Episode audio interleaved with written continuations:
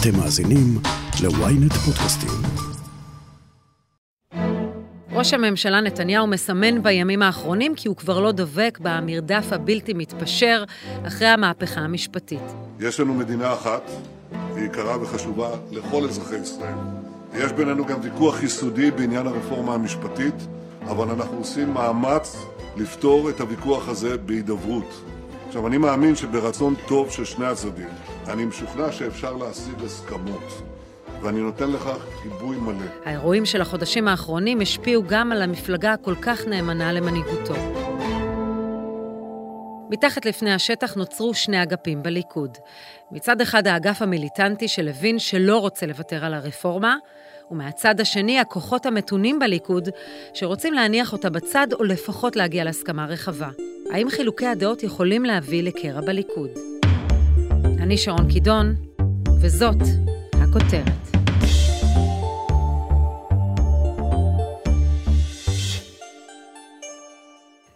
כנס הקיץ של הכנסת נפתח השבוע בחגיגיות ובחשדנות.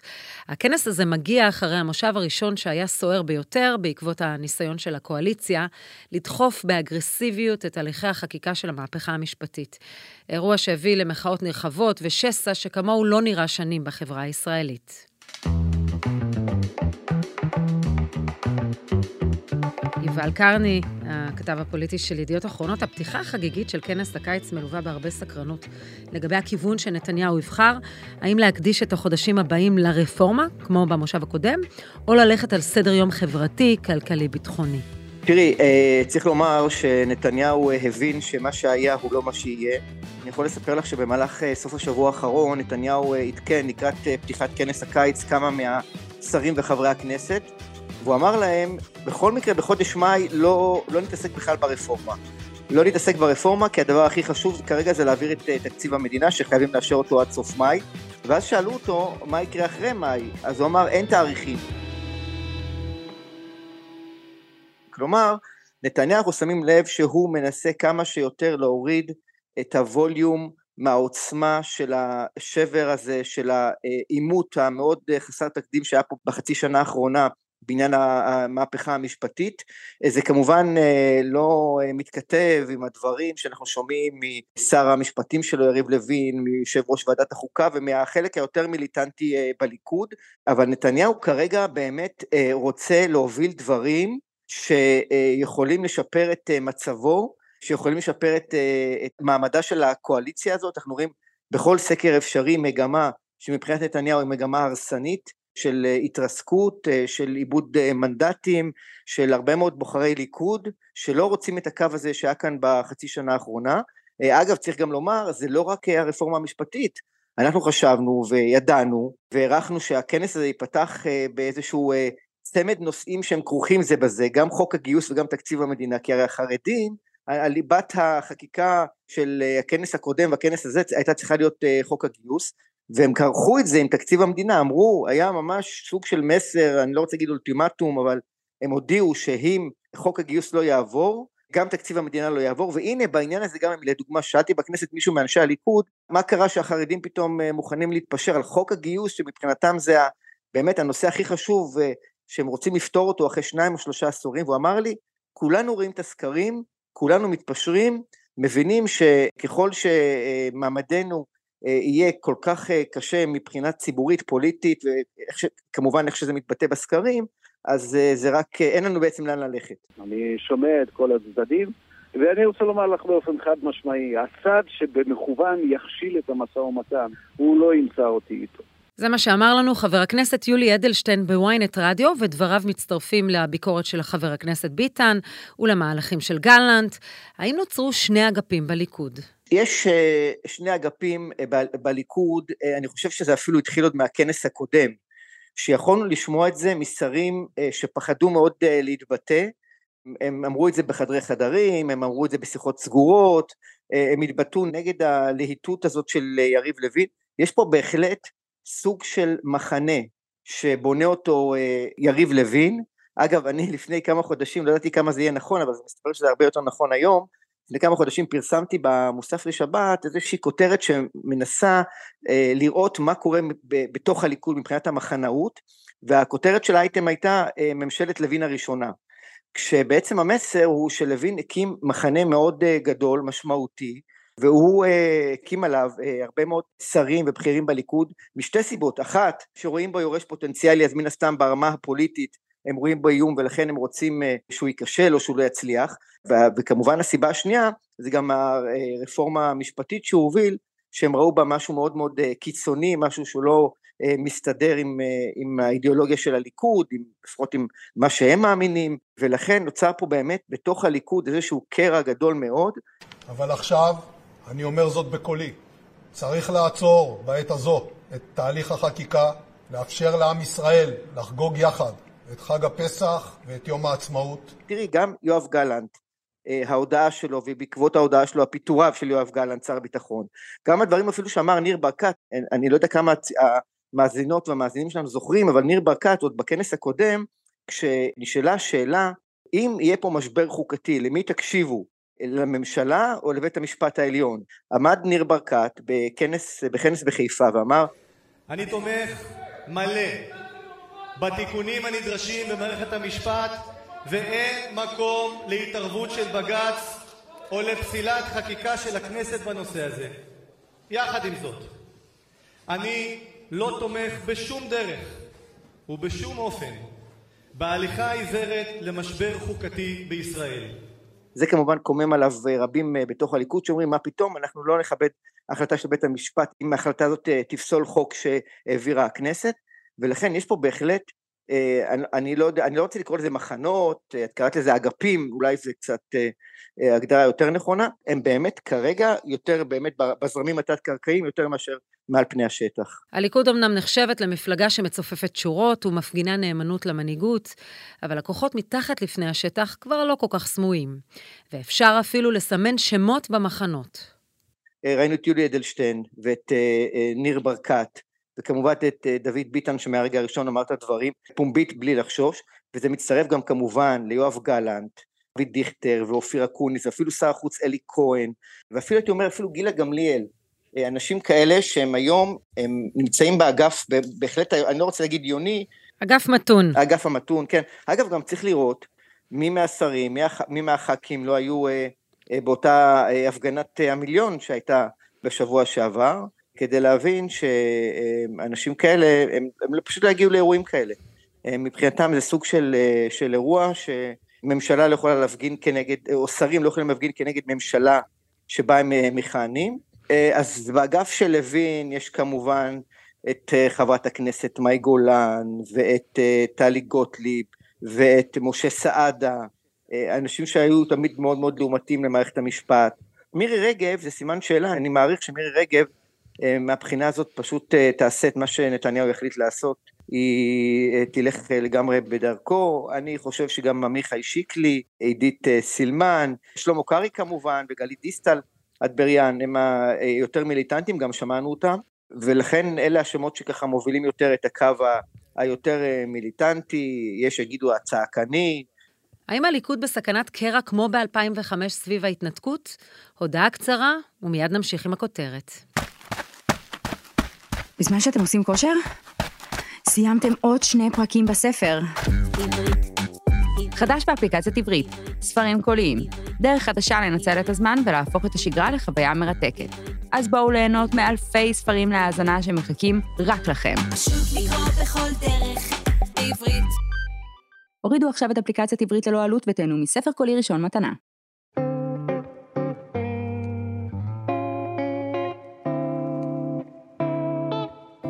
חבר הכנסת לשעבר יואל חסון מכיר היטב את הליכוד, הוא עצמו פרש מהליכוד לתנועת קדימה עם אריאל שרון על רקע ההתנתקות ב-2005.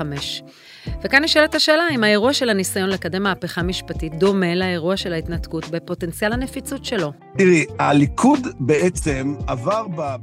מאז שנתניהו מוביל את הליכוד, הוא עבר הרבה מאוד אירועים ו- ומשברים, ו... אבל דבר אחד היה ברור, נתניהו מייצר לליכוד שלטון. וגם אנשים, חלק מהדברים לא אהבו, וחלק מה, מהסגנון לא אהבו, ו, ודי שתקו ודי לא אמרו מילה, המערכת הייתה שקטה, כי הליכוד ראה שנתניהו מביא מנדטים. ברגע שהדבר הזה משתנה, ואני אגב שנים אומר את זה, שברגע שנתניהו יעמוד בראש הליכוד ויהיה סביב 20 מנדטים, זה הרגע שבו הבקיעים בתוך הליכוד יתרחבו, ובעצם אנשים יצאו החוצה ויגידו, מלך הוא עירום. וזה בעצם מה שקורה, והרפורמה יצרה את המשבר הפנימי הזה בתוך הליכוד, שהוא גם משבר מול המצביעים. בארבע השנים הבאות נפעל כדי שבשנת המאה לעצמאותנו ישראל תהיה מעצמה עולמית שקיומה אינו מוטל עוד בספק. לשם כך עלינו לבצע שלוש משימות גדולות.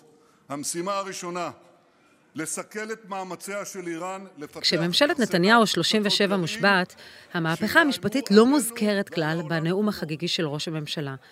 אבל לא עובר זמן רב, והשיח על המהפכה המשפטית משתלט לחלוטין על הליכוד. מה קורה לצביון הליברלי הוותיק של הליכוד, וכיצד נפתחים פערים בין הגורמים המתונים לגורמים המיליטנטיים? כי יש בתוך הליכוד בעצם את המאבק השקט, שהוא בין אלה שהם הליכודניקים השורשיים, הוותיקים, שהם יותר ליברליים והם יותר, הם הרבה פחות אמוניים, הם פחות רואים את עצמם קשורים לכוחות האלה של סמוטריץ', בן גביר וכל האידאות והרעיונות שלהם.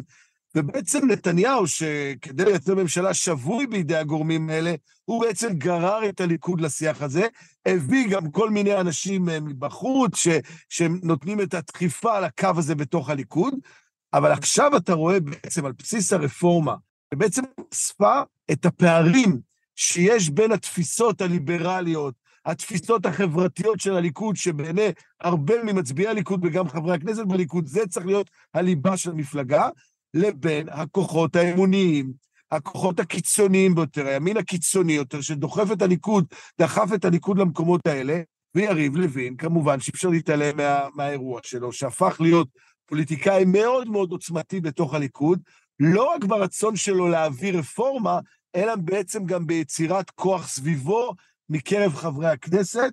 יש דבר אחד שצריך להגיד אבל, ה-DNA הליכודי הוא DNA כזה שצריך לקרות מגה אירוע כדי שאנשים ייתנו יד להפלת הממשלה לפירוק הליכוד. אבל הם כן יכולים לתת יד, וזה כבר לדעתי קורה, לזה לדוגמה שאם הפשרות בבית הנשיא לא יעבדו, אין לי ספק שאם יחזרו לרפורמה הקודמת, אין לרפורמה הקודמת אה, אה, רוב בקרב הליכוד, והיא לא תוכל לעבור. ולכן, הגבולות עדיין נשמרים, אבל הפערים קיימים. הלחץ של האגף המתון בליכוד מורגש היטב מתחת לפני השטח, אבל יש מי שאומר שלא הוא מכתיב את שינוי הגישה של נתניהו, אלא דווקא הסקרים הלא מחמיאים. נתניהו בגדול בדרך כלל לא סופר את הדברים האלה, ולא סופר את הח"כים, גם לא את השרים שלו. הוא אבל כן סופר את, ה, את התנועה, את התנועה שקורית בציבוריות הישראלית, שהוא לא ניזון מהטלוויזיה, הוא בודק אותה כל הזמן, והוא מבין שהוא איבד את הימין המרכז הליברלי שהלך איתו, שבלעדיו אין לו שום סיכוי לנצח בחירות, והוא גם מבין עוד דבר, ככל שהוא ימשיך בקדנציה, לא משנה מה הוא יעשה, והסקרים של הליכוד ימשיכו להיות נמוכים, זה התחלת ההתפרקות של השלטון שלו והאחיזה שלו בתוך הליכוד, והוא מבין את זה, כי הוא יודע אם יש לו עסק, הוא מכיר את הליכודיקים, הוא יודע מה מטריד אותם. עכשיו, צריך להגיד גם עוד דבר. בסופו של דבר, שהליכוד, כמו שאמרנו, יגיע לזמן הזה של לבחור לאיזה קו הם הולכים, החוכמה של הליכוד יהיה יום אחרי נתניהו זה דווקא לחזור למרכז, לימין, לליברליות. למה? כי אולי הם יאבדו שלושה ארבעה מנדטים לימין האמוני, אבל הם ייקחו מנדטים מהמרכז-שמאל. ואז יש להם 61 מובטח, כי הקולות שמאבדים נשארים אצלם בקואליציה, וזה יבטיח את שלטון הליכוד. מתי הליכוד היה על הגבול של ה-61 וגם לא השיג 61? שהוא הקצין ימינה. ככל שהוא הקצין ימינה, היה לו פחות יכולת להרכיב ממשלה. ככל שהוא היה יותר מרכז ויותר ליברלי, הליכוד יכול, יכול היה לאחוז בשלטון להרבה מאוד שנים, ובאמת זה מה שהיה. ובכל זאת אסור לזלזל בזרמים התת-קרקעיים בליכוד. הרי בעבר הם הביאו לפילוג דרמטי בליכוד. האם אנחנו מדברים על אירוע דומה או שיש איומים אחרים על שלמות הליכוד? האירוע הדרמטי ביותר שהליכוד יעמוד מולו יתחיל באותו הבוקר שכולנו נתעורר ונשמע שנתניהו חתם על עסקת טיעון שתביא בעצם לסיום הקריירה הפוליטית שלו. ברגע שנתניהו יזוז מראשות הליכוד, הכל ייפתח. תיפתח מלחמת כל וכל, כולם, כולם.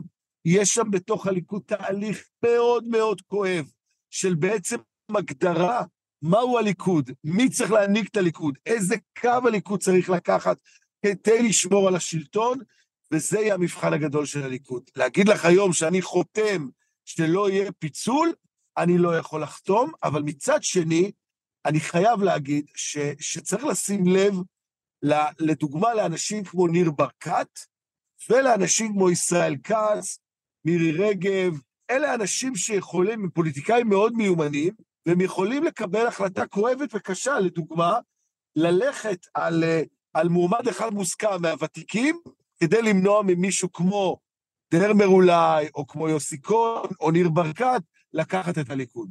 וזה בעצם יהיה הקרב הגדול.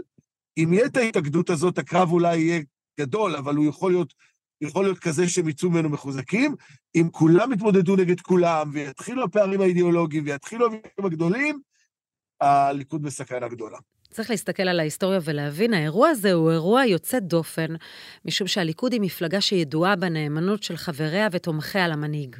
נתניהו זוכה פעם אחר פעם לגיבוי מלא של התנועה, וזה גם סוד ההצלחה הפוליטית שלה. כן, צריך להגיד את זה. צריך להגיד, הליכוד היא מפלגה שהמהות המרכזית שלה היא ההכרה בעובדה שהדרך של המפלגה להשפיע היא לשמור על השלטון. זה הדבר הראשון שהם לוקחים בחשבון.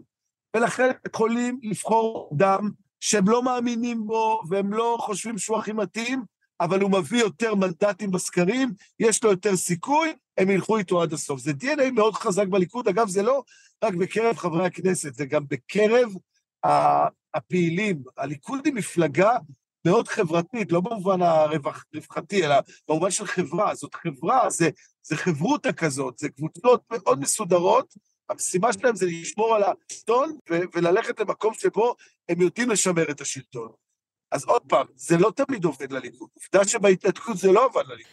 אז אנחנו מדברים על פוטנציאל נפיץ כמו בהתנתקות ב-2005, כשראש הממשלה אריאל שרון נאלץ להקים את קדימה בגלל המחנאות בליכוד? שימי לב למשהו מעניין. כל פעם שהליכוד בעצמו מקדם משהו שהוא שנוי במחלוקת, והוא מעורר מחלוקת גדולה בציבור, כמו ההתנתקות, כמו עכשיו הרפורמה, כמו אפילו הסכמי קמפ דיוויד, את רואה שהליכוד לא נשאר שלם. אולי זה גם יקרה אחרי הרפורמה, בעיניי זה הרבה תלוי במה יקרה עם נתניהו. אם נתניהו בשלב מסוים, באמת, כמו שמעריכים, בשלב מסוים זה יכול שנה, שנתיים, יחתום על עסקת טיעון, ויתחיל תהליך של בחירת יושב ראש חדש בתוך הליכוד, ואולי אפילו הרכבת ממשלה בתוך הכנסת הזאת, בראש מישהו אחר, זה התהליך המזוקק והגדול ביותר שהליכוד יעבור, ויקבע לאן, לאן פניו של הליכוד. האם הליכוד יודע להתאחד אחרי מנהיג שייבחר, איך ייראה תהליך הבחירות, האם תהיה התארגנות, אה, התארגנות פנימית מול התארגנות מבחוץ. אני מהמר כרגע, או התחושה שלי, שאנחנו עוד בתחילתו של האירוע. יואל חסון, תודה רבה.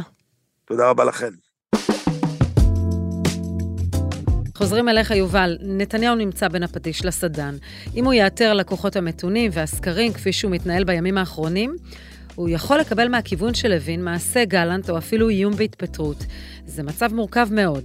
אני חושב שהמשימה הכי מעניינת מבחינת הכתבים הפוליטיים זה לפצח את מערכת היחסים בין נתניהו לבין יריב לוין. היא מאוד מאוד מעניינת. צריך לומר שיריב לוין בשנים האחרונות באמת היה הפוליטיקאי הכי קרוב לנתניהו, קרוב לא מבחינת uh, מי שיגן עליו כל פעם לרוץ להגן עליו בתקשורת כמו מירי רגב או כמו uh, ח"כים אחרים, אלא קרוב אליו מבחינה פוליטית, אסטרטגית, אישית, הוא זה שנמצא בחדרים בשעות הלילה המאוחרות עם uh, נתניהו, פחות בפרונט, יותר מאחורי הקלעים, אבל הוא באמת היה המביא והמוציא של נתניהו מבחינה פוליטית היה מאוד מאוד קרוב אליו, איש אמונו, ולכן זה מאוד מעניין לראות מה קורה כששניהם היום משדרים בגל אחר. אגב, יש טענה כמובן, שאת יודעת שיריב לוין מושך לצד הקיצוני השני ובנימין נתניהו מנסה להרגיע אותו, שזה איזשהו חלק מספין כדי בסוף להגיע לאיזה משהו מאותה, מאותה פשרה. אני פחות מעריך שזה נכון, אני חושב שנתניהו באמת באמת מודאג מהמצב שאליו אה, נקלעה הממשלה, מהמצב שהוא נקלע, אה, בין היתר גם אה, בעקבות אותה מחאה לא פוסקת שבוע אחר שבוע אחר שבוע, ולכן יש פה איזו מתיחות בין יריב לוין לבין בנימין נתניהו. אני מתקשה להאמין שיריב לוין יעשה איזשהו מעשה שיגרום לפירוק או, או פרישה או משהו שיפגע בנתניהו בליכוד, אי אפשר לשלול את התסריט שבסוף הוא יתפטר מתפקידו כשר משפטים. לסיכום, יובל קרני, האם אתה יכול לשרטט לעצמך מצב שבו יש קרע בליכוד על רקע הרפורמה המשפטית, או אפילו חברי כנסת שימרדו ולא יצביעו עם המפלגה כך או אחרת? אני חושב שקרע בהחלט יכול להיות, זו אפשרות שצריך לקחת אותה בחשבון. אני לא מאמין בתסריט 2005 אה, של קרע בליכוד, אני חושב שיהיה אה, קרע בליכוד, אולי מורדים שינסו לחבל בקואליציה אה, של נתניהו, אבל אני שוב נזהר ואומר שזה עדיין קצת מוקדם לדעת, כי בכל זאת יש פה כמה שבועות שהם יהיו שבועות מאוד מאוד דרמטיים, חשובים כדי לראות מה המגמה, האם נתניהו באמת, הדברים שהוא אה, מתדרך ואומר, שהוא אה, כרגע רוצה לחכות עם הרפורמה, בטח לא בחודש הקרוב, ומה יקרה גם בחודשים האחרונים, הוא אומר אין תאריכים, אז לראות ה, אה, מה המגמה שתהיה בשבועות הקרובים, האם נתניהו באמת מתכוון לכך ברצינות, ואם כן באמת, איך זה ישפיע על ה... על הקרע והעימות שמתפתח בתוך הליכוד סביב הנושא הזה. יובל קרני, תודה רבה. להתראות.